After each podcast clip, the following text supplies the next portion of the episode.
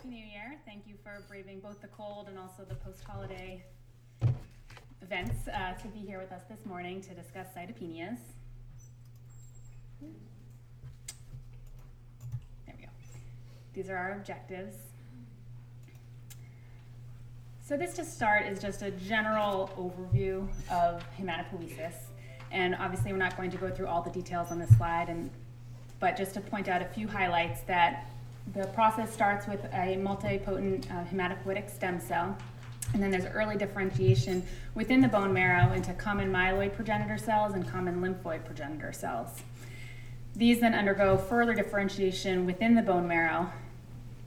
And one important highlight to note here is just that the common lymphoid progenitor cell, which is one of the earliest differentiations, over here on the right, differentiates only into the lymphocytes, the T and B lymphocytes and plasma cells, and then also the natural killer cells. Whereas all of the other types of cells that are found in the peripheral blood come from the common myeloid progenitor cells over on the left hand side of the screen, including the uh, neutrophils and the other white blood cells.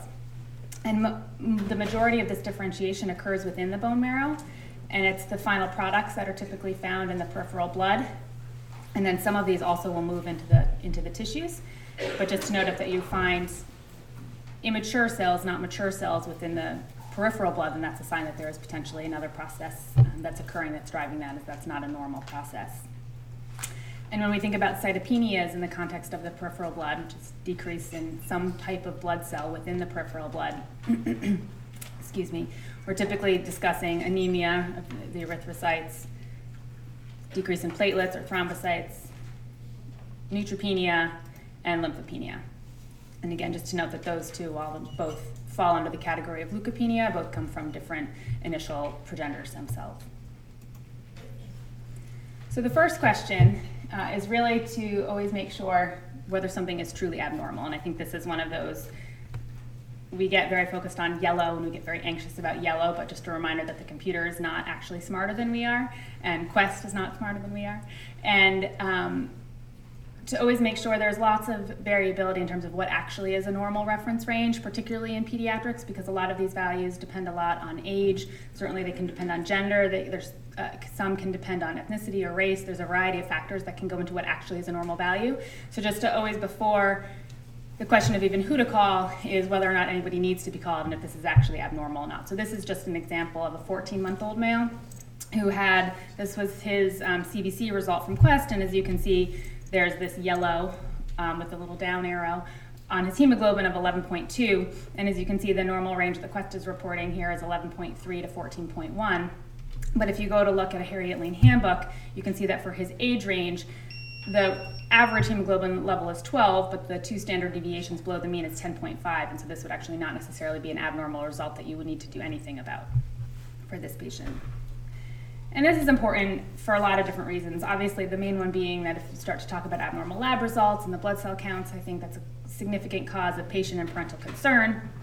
And then if you then need to do things about that, whether it's referral to specialists, return visits to the lab, you are talking about missed school, missed work for follow up appointments, and then just appropriate use of medical resources. So, an actual CBC is not all that expensive. Uh, there's a variety of different, I can say I don't know exactly what ours typical one is here at the hospital, but an average would be about 20 to 30 dollars for a CBC. And that in itself is not a huge amount of money, but if you factor in potentially multiple of those visits to a specialist, that cost can, can increase. And also just since we're all stewards of the healthcare resources in general, thinking about access to care and whether or not that patient appointment would potentially be better served for another patient. So just always remember to use references for that. But when you are faced with a patient that has a cytopenia, obviously there's just sort of a general approach and things to consider, which is which cell lines are affected and also how many cell lines are affected. Is it a single cell line or is it multiple cell lines? Whether or not it's a problem with production or a problem with destruction, whether it seems to be a chronic process or an acute process, and whether there seem to be any other symptoms or red flags that might alert you that there is something else going on, that this cytopenia might in fact be secondary to another process. And we're going to discuss some of these red flags as we go through a series of cases this morning. Sorry. So our first case is an 18 year old Caucasian female who presented to her pediatrician uh, with multiple near syncopal episodes. She had been working outdoors at a summer camp all summer, um, and she presented in, in the late summer, early fall. And so initially she thought that these episodes were just due to the heat associated with working outdoors at a summer camp. But she saw her pediatrician, and they did laboratory studies who found a CBC that had a hemoglobin of 9 and otherwise normal cell lines. So she was subsequently referred to an emergency department for repeated testing, and the repeat tests showed a hemoglobin of 7.1, and again, other cell lines being normal. So, in thinking about what studies can help you, again, figure out what the etiology of this anemia might be, again, it's helpful to go back to that whether this is a problem with production, destruction, how many cell lines are affected, and thinking about what tests could potentially be helpful. Any takers on what the first, the two according to Natalie, most important tests would be?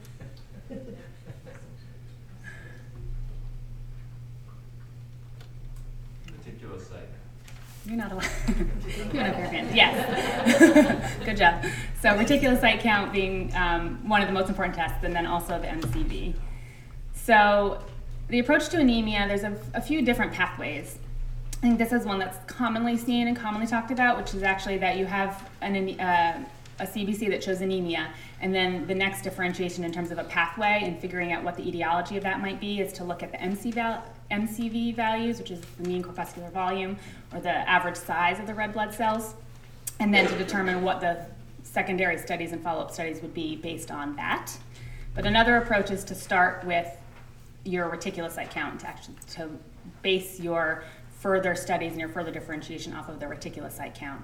And as you can see, this is looking at whether your reticulocyte index is less than 2.5 or greater than or equal to 2.5, and then doing subsequent tests based on, based on that. so for our patient, and as you can see, um, in both of these, the reticulocyte count and the MCV are both important. It's just sort of a matter of which one you use to start your initial deviations in the pathway, and then you get into other tests looking for at iron studies, at hemolysis labs, and a variety of other studies. So for our patient, her reticulocyte count was 254.3, which is 8.9% reticulocytes, and it's normal to have about 1% of reticulocytes in the peripheral blood, although the absolute number is also important, um, not just the percentage. For her, her red blood, ind- uh, red blood cell indices showed that her initial MCV was actually 126, which we'll get back to in a minute. Her peripheral smear showed anemia, polychromasia, reticulocytosis, and lymphopenia. As I said, iron studies are often helpful, but in this case, that didn't seem to be as helpful. And her hemolysis screen showed a Coombs test, a direct Coombs test that was positive, um, but she did have normal LD, LDH and bilirubin levels.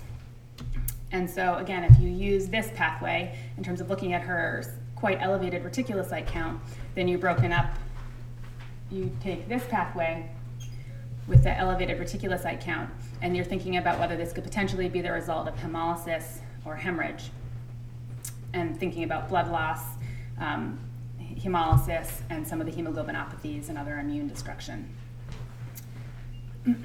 so for this patient, the based on the fact that she had the elevated reticulocyte count and had a positive Coombs screen, although her LDH and bilirubin were normal, she was diagnosed with the likely autoimmune hemolytic anemia. uh, excuse me. So, autoimmune hemolytic anemia is an anemia that's associated with an elevation of reticulocyte count because your bone marrow is working, you're having peripheral destruction of red cells, and often is associated with elevated LDH and bilirubin and sometimes a decreased haptoglobin due to the hemolysis. And then you will frequently see the positive um, direct antiglobulin test or the Coombs test um, be positive in that case. this is just one other thing to note on this slide is that, as I said, I think Natalie feels like prefers this pathway, speaking for hematologists, or thinking a lot about the reticulocyte count and making sure that that's an initial part of the workup as well, because this patient's MCV was 126, which if you actually looked at a the MCV-based pathway would not necessarily put you into the hemolytic um, anemia pathway because that is typically um, has a normal MCV count. But reticulocytes themselves are actually have a larger volume, so if you have a higher proportion of reticulocyte count, that potentially could cause you to have an increased MCV if you're just looking at the average number. and so um, this is just a, a brief what the direct Coombs test is, or the, as I said, the direct antiglobulin test, which is the one more frequently used than the indirect, which is in the bottom portion. And so the direct antiglobulin test is you essentially take blood sample from the patient who has a hemolytic anemia, and the process of that, the patient will have antibodies attached to the red blood cell surface that are that are um, causing the hemolysis. So those red blood cells are, are washed and then are incubated with the same uh, the anti-human antibodies, so like the anti-IgG and, and the antibodies that are causing the hemolysis. And then if those antibodies will then basically agglutinate and form links between each other, forming links between the red blood cells and bind to one another, and that will cause the, uh, the sedimentation. That's the positive test result for the direct antiglobulin test.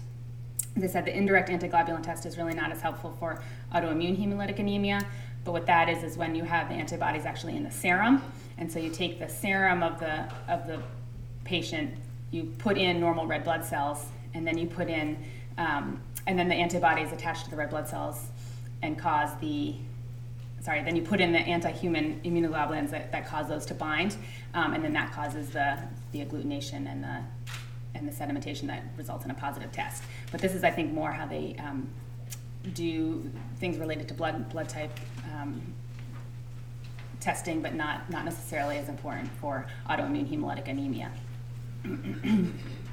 And the um, antibodies that are frequently found on the sources of red blood cells when you have a hemolytic anemia is, as I said, an anti-IgG, which, and also you can have a antibody to some complement components, such as anti-C3. And the, having an anti-IgG on uh, your red blood cells is often, often an indication that at least some amount of hemolysis is occurring. And in our patient, subsequent testing, uh, when she was here, did show that she had both a positive anti-IgG and anti-C3. And this is just a, a smear of what you might see. So I don't know if it's a little bit hard to see on the out there on the screen, but um, A, you can see the green arrows on A, those are reticulocytes. And basically, as I said, they are larger cells. They're an immature step of the red blood cell pathway. They have um, sort of a reticular or mesh like matrix of the ribosomal RNA that you can see on certain stains. And it's an indication that that those are immature red blood cells that are in the peripheral blood. Jumping to D, D is a, a, nucleated red blood cell, which is again also an immature red blood cell that actually comes before the reticulocyte. and again, should not be found in the peripheral blood, should really be only found in the bone marrow. And so those two can be indications that your bone marrow is working and trying to churn out more blood cells because it's, it's sensing the anemia. Um, and so you get the immature cells in the periphery. Also on the screen are, in, in B, sort of the purple arrow, are um, the spherocytes, which you see in hemolytic anemia. And then C here with the red arrows down towards the bottom are um, schistocytes that you often can see. Um, they happen when the, the sort of red blood cell has shearing um, and gets deformed, and that's suggestive of a microangiopathic process. So those two are kind of changes that can occur with the mature red blood cell, and the other two are, are findings of immature red blood cells in the periphery. so there are different causes of hemolytic anemia in children. Um, there are intrinsic red blood cell defects, such as the hemoglobinopathies and other membrane defects. And then there are extrinsic processes under which the autoimmune hemolytic anemia falls. There are also other findings such as hypersplenism, systemic disease, different drugs and toxins, and then the microangiopathies. Um, mechanical damage, probably don't see a lot also in pediatrics, but from artificial heart valves. So these are the different causes of hemolytic anemia um, that you need to consider when you have a patient that seems to be presenting with this. so for our patient, she was initially started on a prednisone taper um, this is all before she had arrived to, for care here at Connecticut Children's, and did have improvement in her hemoglobin and hematocrit indices. However, upon taper of the prednisone, she started to have worsening symptoms again. She was actually seen, interestingly, by an adult hematologist who had recommended a splenectomy, um, but the surgeon that she had been referred to didn't think that that sounded like the most appropriate next step for an 18 year old, and so she was then referred to Connecticut Children's Hematology.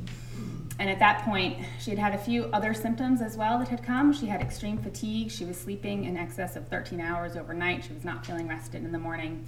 She was complaining of arthralgias diffusely throughout her joints, upper and lower extremities, uh, particularly her knees, her ankles, and her wrists. The parents had noticed that she was limping. She reported that she felt elderly, kind of stiff and shuffling in the morning. Her symptoms were worse in the morning and improved slightly throughout the day.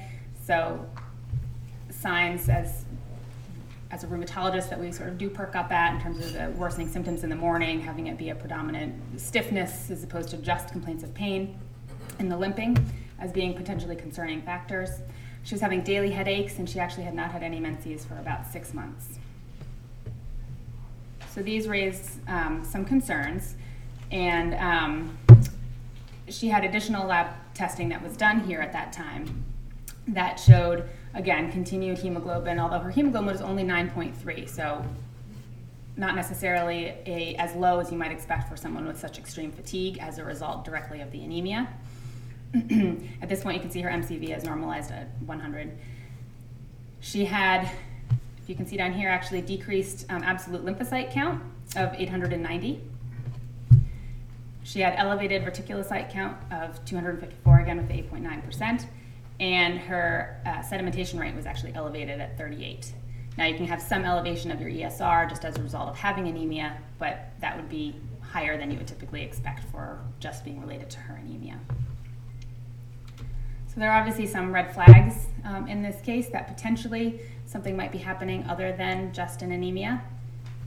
I sort of mentioned a few of them already, but the fatigue being out of proportion to her anemia, and this is again after she had already had some initial treatment and had been treated with prednisone already.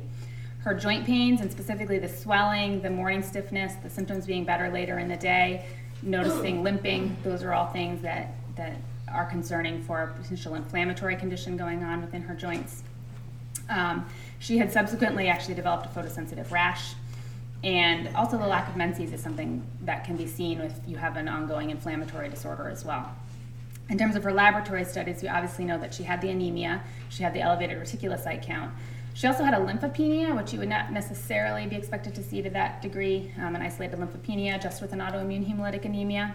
And she also had, as I said, the ESR that was elevated out of proportion to just having an anemia.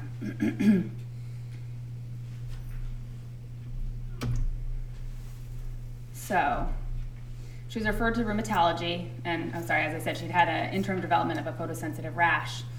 So we did additional testing based on those complaints that she had, and these showed that she had a positive ANA, a positive double-stranded DNA, some mild elevation of her SSA and SSB, or the Ro and La antigens, an elevated anti-Smith and RNP antigen, and also low C3 and C4. Additionally, she had positive um, antiphospholipid antibody testing with anticardiolipin antibodies, a positive lupus anticoagulant, and a positive beta 2 glycoprotein. Her diagnosis ended up being um, systemic lupus erythematosus. What's interesting about this is that actually patients who have autoimmune hemolytic anemia as part of their presentation of lupus will frequently have elevated anticardiolipin um, and lupus anticoagulant antibodies and, and, can more frequently have a component of antiphospholipid syndrome as a, as a part of this. also, just of note to remember that there was a variety of red flags that made us concerned for this. So, this is not a suggestion to order an ANA on every patient that has anemia, um, but that there are clearly some features of her presentation that were abnormal.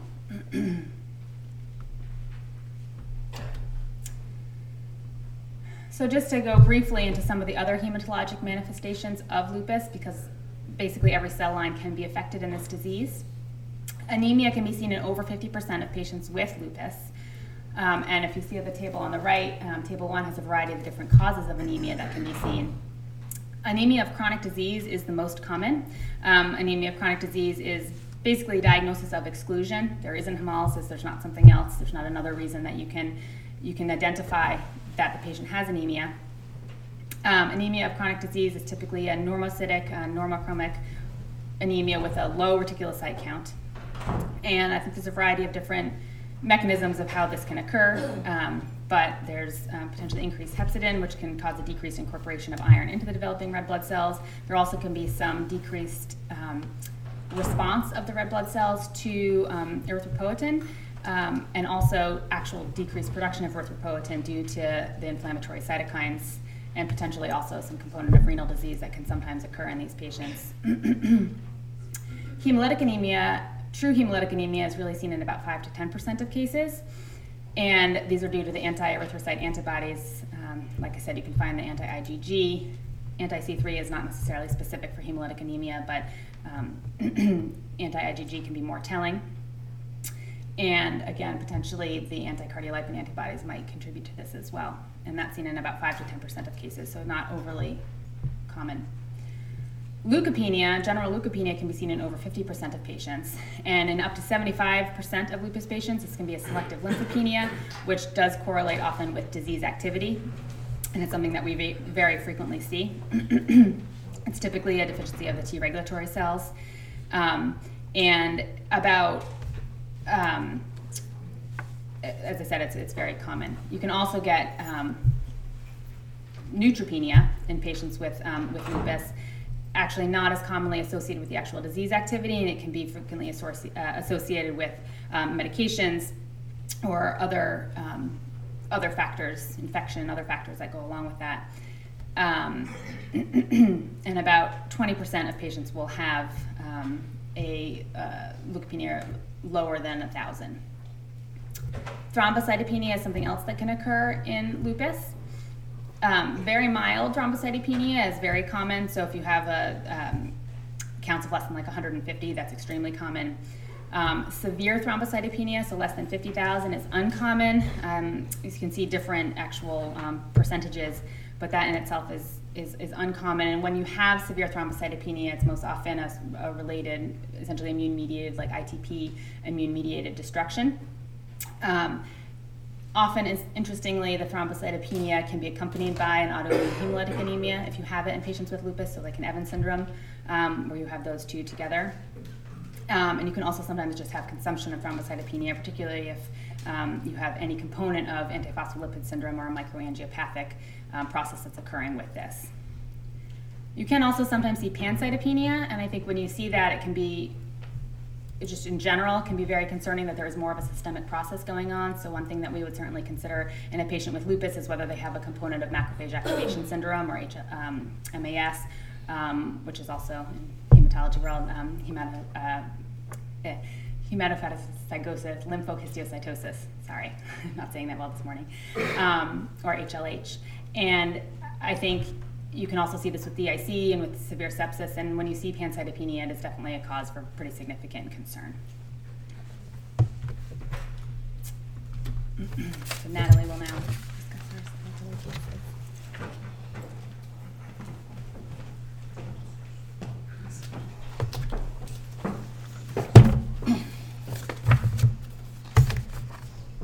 Hi guys.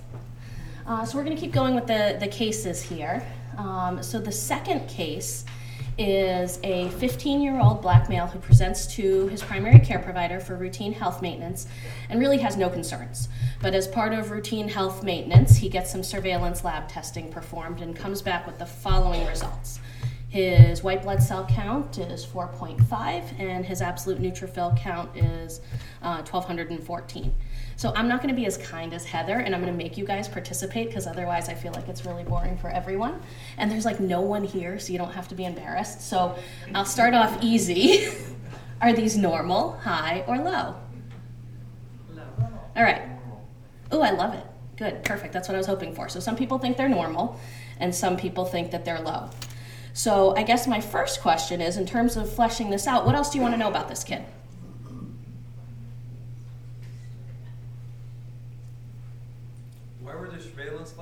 Well, yeah, that's a great first question. And let me tell you, that's a question I have all the time.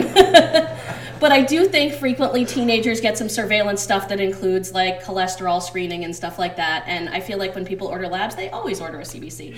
So um, that actually, I think, is, um, I would love for that to be a take home point, except I'm not a general pediatrician and don't know the literature well enough. But I do think we do far more lab testing than is necessary. But this happens, I promise. We get these consults multiple times a week. So we've got these results. What do you want to know about the kid now that you're you have these lab values? Or maybe that you already knew about the kid? Does anyone want to take a history? Yeah, is he healthy, right? So what's going on? So this kid, you know, is there um, any history of recent infection? Does this kid have frequent infections? Is he on any medications? Is, are there any chronic medical conditions? Is there any family history of anything? And the answer to all of these questions is no. This is a perfectly, perfectly healthy young man. He is doing well in school, active in sports. Um, so my next question is, what do you want to do? Okay, so for those of you who said normal, I love that answer. You want to do nothing. I'm telling you that is not, I'm probably preaching to the choir here, but that is not what I think the majority of the people in the community would do because we get these consults all the time. So for those of you who said they were low, what would you do?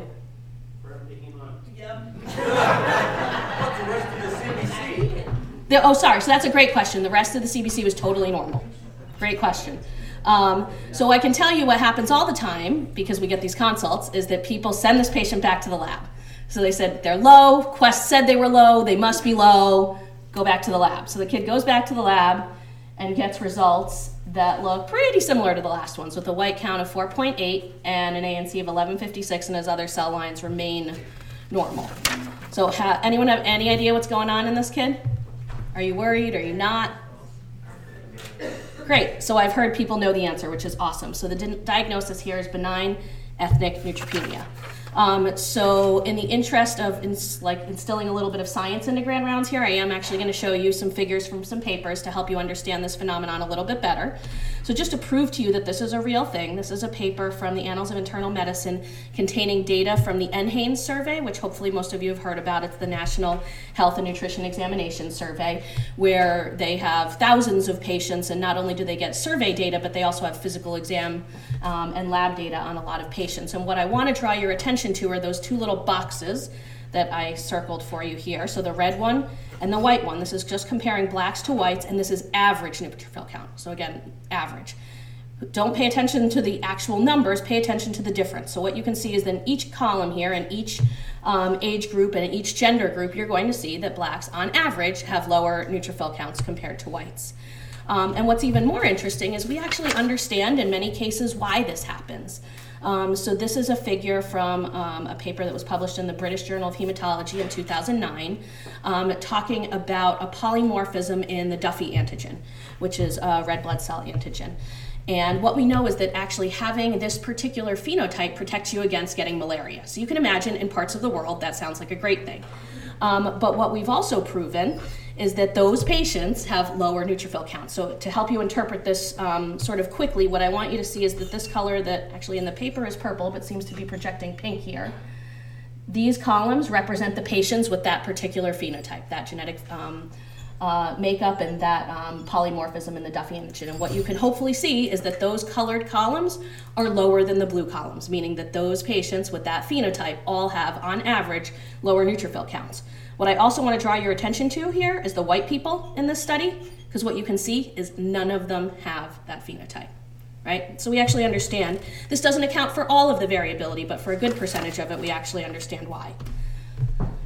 So what's the deal with benign ethnic neutropenia? Does it matter? Do we care? And the answer, answer is not that we don't care, but that it's not a diagnosis that's clinically significant. So these patients have been studied over time and have absolutely no increased risk of infection. We've also done bone marrows on a lot of them and found out that they, underlying this, have a completely normal bone marrow, so trilineage hematopoiesis. Um, and this has also been reported in several other ethnic groups, and I listed some of them here. Probably the other ethnic groups that we see this in most frequently are the Middle Eastern population, so a lot of the Arab patients we get referrals with this. So, as a general guideline for you guys who are getting back your surveillance results either in the community or in your other subspecialties, when you're taking this into consideration, in general, I sort of use a cutoff of 1,000 when I think about these patients in terms of calling them neutropenic. Although, if you look in the literature, um, a lot of people use a cutoff of 800. So, again, don't just blindly use reference ranges from any outpatient lab. You really have to think about the clinical context of your patient. Um, so, how does that compare to everyone else? So, just as a reminder, on the right here, I just wanted to include general classifications of neutropenia. Um, so, roughly, anything from 1,000 to 1,500 is considered mild neutropenia. Anything between 500 and 1,000 for ANC is considered moderate, and anything less than 500 is severe, although truthfully, the rate of infections doesn't really rise until you're under 200. Um, but again, keep this into consideration because we very frequently see lab slips that come from Quest and other outpatient labs with ANCs of 1700 flagged as low. Um, and you really need to take that into clinical context. Uh, so, in the interest of being thorough, I just wanted to include on the left some other um, etiologies of benign neutropenias that we see frequently and that probably you guys see frequently as well. So, you have chronic benign or autoimmune. You can have transient infectious suppression. We get referrals for this all the time. Um, this is a marrow suppression that occurs most commonly after viral illnesses and really can last for weeks. And what frequently happens is you guys refer them to us, and by the time they get to us and get an appointment and get their CBC done, it's resolved. Um, and the worst thing you could do for these patients who, again, are otherwise well and have recently had a well documented viral illness is check again too soon. Sending that kid back to the lab three days later, it's still going to be low. So you want to let enough time pass if you really feel compelled to check another value. Um, and then drug induced can be benign. We see it a lot with um, psych medications and things like that. And in these cases, you really have to weigh the benefits um, and the risks to these patients, and often the benefits of their medications outweigh the risks of the mild neutropenia they get. Now, that's to a point because you can have some medications that cause severe and dangerous um, leukopenias and neutropenias. So uh, that's why it's important, and all of our site colleagues do get regular um, labs on patients who are at risk for having these types of drug complications develop. Um, we're probably a little bit overprotective of, actually, we're definitely overprotective of these patients with um, neutropenias that occur um, in what we would consider to be the more benign settings. So, um, and I think that this occurs because a lot of these things are diagnoses of exclusion. It's not like I can do a test to prove to you that this is chronic benign neutropenia. Um, and because our patients are often very young, so they may not have had a lot of time to sort of prove themselves that they're not going to have a lot of infections. If you've got a 16 year old who shows up fine, they've lived 16 years, like our patient in the story, never had any significant infections, like don't worry about that kid. But the kid who is seven months old, maybe they just haven't had enough time to show you yet. Um, so we do ha- um, put in place fever precautions for patients who've had a history of severe.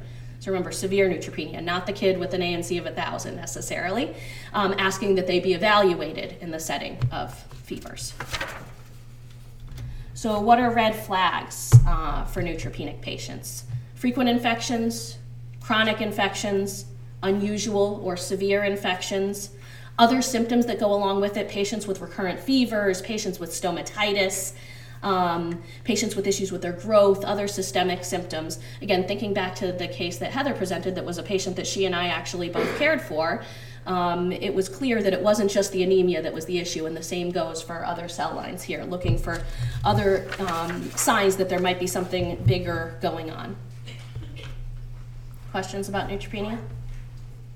All right, let's talk about platelets. I have a two year old female who presents to primary care with sudden onset of bruising. What else do you guys want to know? I'm going to pick on my husband if people don't if people don't start talking. and that's not really fair, so save Eric. Recent illness. Great, recent illness. Awesome. Pattern of bruising. What's that? Pattern of bruising. Pattern of bruising. Great.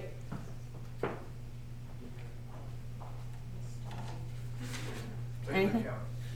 Platelet count. Great. You're skipping ahead, but yes. so, what do we want to know? So, this kid actually had um, some sort of GI illness about a week and a half ago. Um, you want to know other bleeding symptoms, which I don't know that I heard anyone say. So, has this little lady been also having nosebleeds, blood in her urine, you know, anything else that might be more concerning? And hopefully, you want to examine her too, which I think is what Dr. Lappick was getting at with thinking about the pattern. So, um, when you examine her, you see diffuse petechiae scattered on her neck, trunk, back, extremities, lots of small bruises, mostly on the lower extremities where you can imagine they're in points of contact. Um, so, to the answer of what you want to do, it sounds like Dr. Young wants to get a platelet count. Um, so, let's do that for him. And it's 20,000. Before you had that result, would you guys have just sent off a platelet count or would people have sent other labs with it? A CBC. Yep, full CBC. What else? Urine, Urine, maybe. Especially with low great blood pressure i think thinking about bruising in lower extremities i think it's important to consider your differential.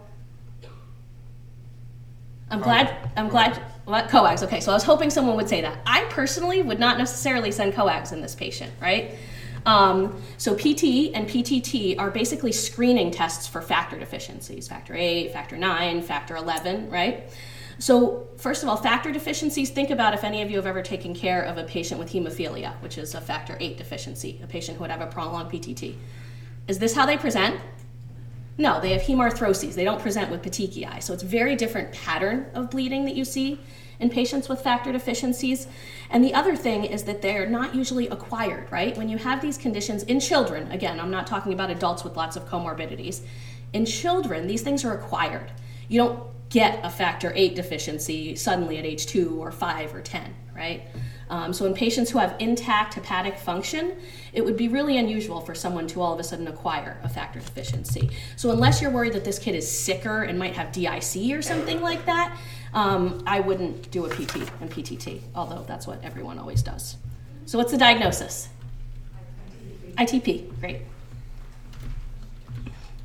Now, question is, what do you want to do with this two-year-old with a platelet count of 20,000? So you want to, okay, so those of you who are not hematologists want to refer to us, fine, great. Pretend you're the hematologist now, what do you want to do? Or pretend that you live somewhere in the middle of nowhere where there's no hematologist anywhere within three hours of your practice.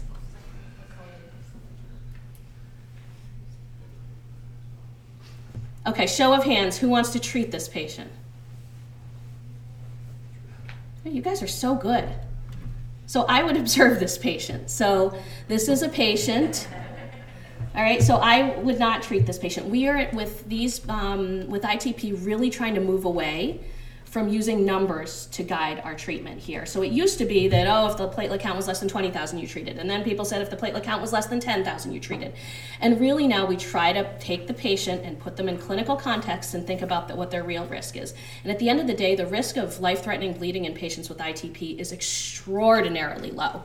Uh, in the absence of trauma, and that it's much better to actually look at their bleeding symptomatology to help you assess for that risk. Um, so, what if this patient had nosebleeds or something else? This, for me, is what would change the clinical context of this patient.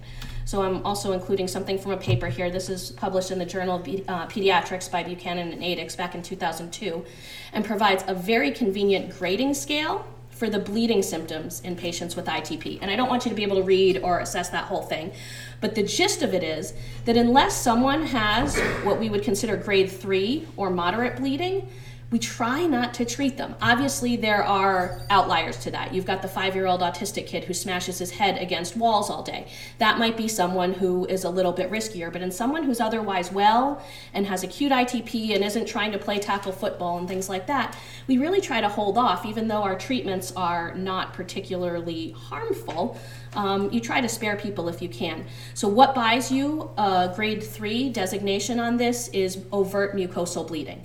So the patient who has bruises and petechiae, no matter how bad, is different from the patient who has oral bleeding, nosebleeds, other situations, and that would push most of us to treat.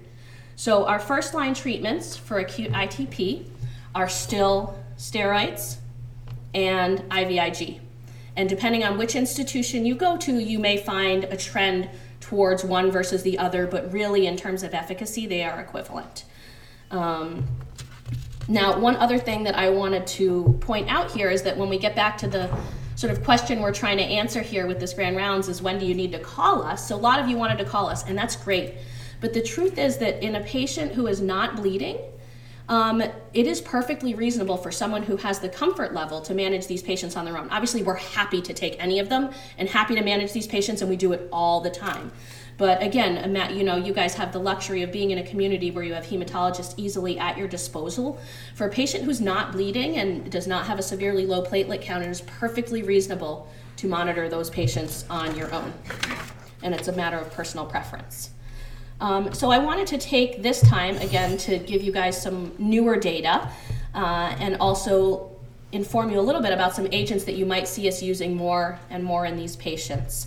Um, so this is a little um, schematic here of how we stimulate um, platelet growth in our bodies. So the normal hormone here, thrombopoietin, uh, is produced in the liver and in the kidneys. And, and it comes and works through our JAK-STAT and MAP kinase pathway to stimulate platelet growth, okay? And what we've been able to do in the last decade, which was great, is simulate this normal process. So in 2008, FDA approved this drug here, romiplostim, which you guys may also know as Nplate. This is a weekly subcutaneous injection that is basically a, um, an agonist of your thrombopoietin receptor and can lead to increased platelet counts. Now, it's still being investigated for use in pediatric patients, at least with respect to the official FDA approval. But what I can tell you is that it is being used um, widely, including in some patients that we treat, uh, uh treat in our patients. But um, you know, the downside of this, even though it works really well, is that patients have to come in once a week for an injection and get platelet counts once a week because we use that to gauge um, how often we give it and what dose we give of the medication. Um, that's in contrast to this other medication over here, eltrombopag, which is also known as Promacta. And this was also approved um, by the FDA in 2008 for use in adults. And what's even more exciting about this is that the FDA approval was extended to pediatric patients in 2015. And this is a daily oral medication with very few side effects. Um, so, what we have had in the past for sort of our third, fourth, fifth line therapies for um, ITP, which included a whole bunch of other immunomodulators, 6MP, rituximab. You guys probably, if you had any chronic patients in your practice, saw us using a lot of these different things. These medications have really jumped the line um, because of their safety profile and effectiveness in treating ITP. And who knows? At the moment, we're still using steroids and IVIG as first line therapies, but it may be moving forward that these, um, these agents gain favor um, for that use as well. All right, last case. Um, so I have a four year old male who presents to primary care with a diffuse rash, fatigue, pallor, and easy bruising. What else do you guys want to know? Eileen, this is your patient. no. These are all real patients, by the way. Um, so, first, you want to take your history, right? This is a kid who was quote unquote sick a lot, had missed 35 days of school in the preceding six months. You want to examine him. On exam, he had pretty significant hepatosplenomegaly. So this was, again, some red flags that triggered further evaluation. A CBC was obtained which showed this. So this is for real neutropenia, right? This patient is leukopenic with a white count of 2.7 and an ANC that definitely falls in the severe range, 170. We have a mild anemia with a hemoglobin of 10.8 and a severe thrombocytopenia with platelet count of um, 8,000.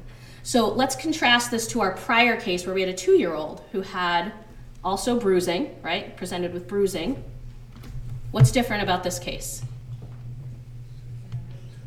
He's ill and he has leukopenia. There we go. Great. So, systemic symptoms. This is a kid who's not well. This is a kid, I mean, putting it in the most basic terms sick, not sick, right? This is a kid who seems sick. This is a kid who has abnormalities on physical exam other than just the bruising and abnormalities in um, multiple cell lines as well. Right? So this is, I can tell you just to fast forward here, the diagnosis in this patient ended up being autoimmune lymphoproliferative syndrome or ALPS. And for those of you who don't remember what it is, I will remind you. On the right here is a schematic where you can see that normally our cells go through this um, process of programmed cell death or apoptosis. And in our lymphocytes, this is how this process is gated. You have this Fas receptor, your Fas ligand binds it and stimulates this whole cascade of events that eventually leads to apoptosis. In ALPS, what you have is a mutated Fas receptor that cannot bind to its Fas ligand and hence cannot um, lead to apoptosis. And what you end up with is lymphoproliferation. So the clinical findings in these patients are lymphoproliferative disease. They can also have autoimmunity, typically cytopenias, and they're also, as you can imagine, with lympho- lymphoproliferation, are at increased risk of lymphoma. Um, this is actually the flow cytometry from this patient. The way we diagnose this is by looking for double negative T cells. So, what you can see here is in addition to the pancytopenia and lymph- marked lymphopenia, again, hallmarks of this disease, um, th- there were 4.2% double negative, which refers to no CD4 and no CD8 um, T lymphocytes. Um, so again, this patient, I won't go into a lot of detail, but this patient ended up being a lot more complicated than our other thrombocytopenia patient who had thrombocytopenia for a few weeks that resolved on its own. So what do you do when you have abnormalities in multiple cell lines as evidenced by this last case? You definitely want to have a higher index of suspicion for systemic diseases. That being said, it can absolutely still be a benign process. And I do use benign sort of with air quotes here because someone could be really sick. We get a lot of inpatient consults for cytopenias in these patients who are septic in the ICU, really, really sick.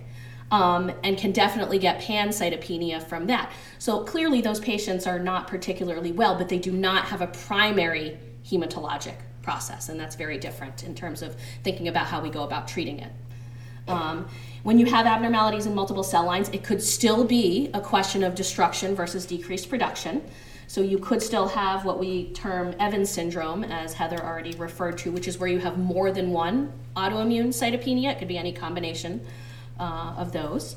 Or you could have problems with decreased production. So bone marrow failure syndromes like severe aplastic anemia, Fanconi uh, anemia, and the list goes on and then you could um, still you could also have problems with bone marrow infiltration which is i think what all of you guys are always afraid about when you see these things because the most common cause of bone marrow infiltration leading to pancytopenia is going to be leukemia. So again to just sort of summarize what we want you guys to be thinking about and doing when you're actually ordering these tests because remember when you order something you want to know what you're going to do with it when you get those results. So first of all make sure it's really abnormal um, so use pediatric and demographic specific reference ranges. If you guys are getting point of care tests in your office, we get a lot more variability with point of care testing, so please follow them up with um, lab tests, whether it be on your own or by calling us and having us do it. Make sure you interpret all of your available information. So, a great example is people get CBCs and tend to ignore the red cell indices. So, we get a lot of referrals for patients with presumed iron deficiency who do not have microcytosis. We get referrals for question thalassemia in patients who do not have microcytosis. Clinically, that doesn't fit. So make sure you're looking at all the values you have. And if you need help with it, pick up the phone and call us. Um, thirdly, make sure you're interpreting um, lab results in the clinical context. And I think this gets back to what we were just saying is the patient sick?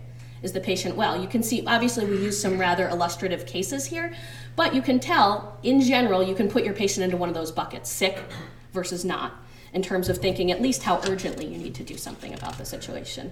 And then looking for these red flags that we've been highlighting for you um, throughout the course of this talk. So, what are the indications for referral? Thinking about whether multiple cell lines are affected. What's the severity of the abnormality? The hemoglobin of 10.9 in someone who might have a mild iron deficiency is very different than the kid who drinks a gallon of milk a day and has a hemoglobin of 2.8. Um, both iron deficiency, both very, very different.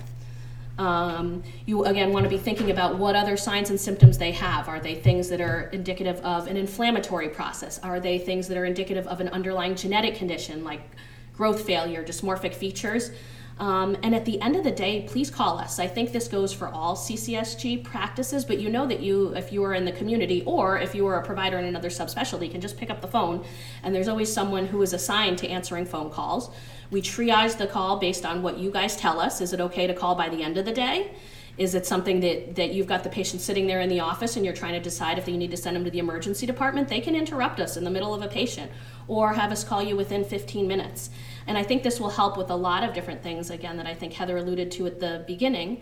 Number one is for those patients who really don't have a primary hematologic problem, you can avoid unnecessary consultations. Again, we're always happy to take everyone. Mike would hate me for saying this because we'll lose revenue if um, if people don't come and see us. But you can certainly avoid some consults if you have questions just by picking up the phone and calling us, and also ensuring that any urgent referrals or consults are actually seen in a timely fashion. So. More than once, we've gotten consults by fax only for patients who had a new malignancy. And those are situations where just picking up the phone and giving us a heads up is really helpful too, and we'll be able to triage um, the urgency of the referral or tell you whether or not it's needed in the first place. Um, so I guess the moral is that we're here for you. That's all I got.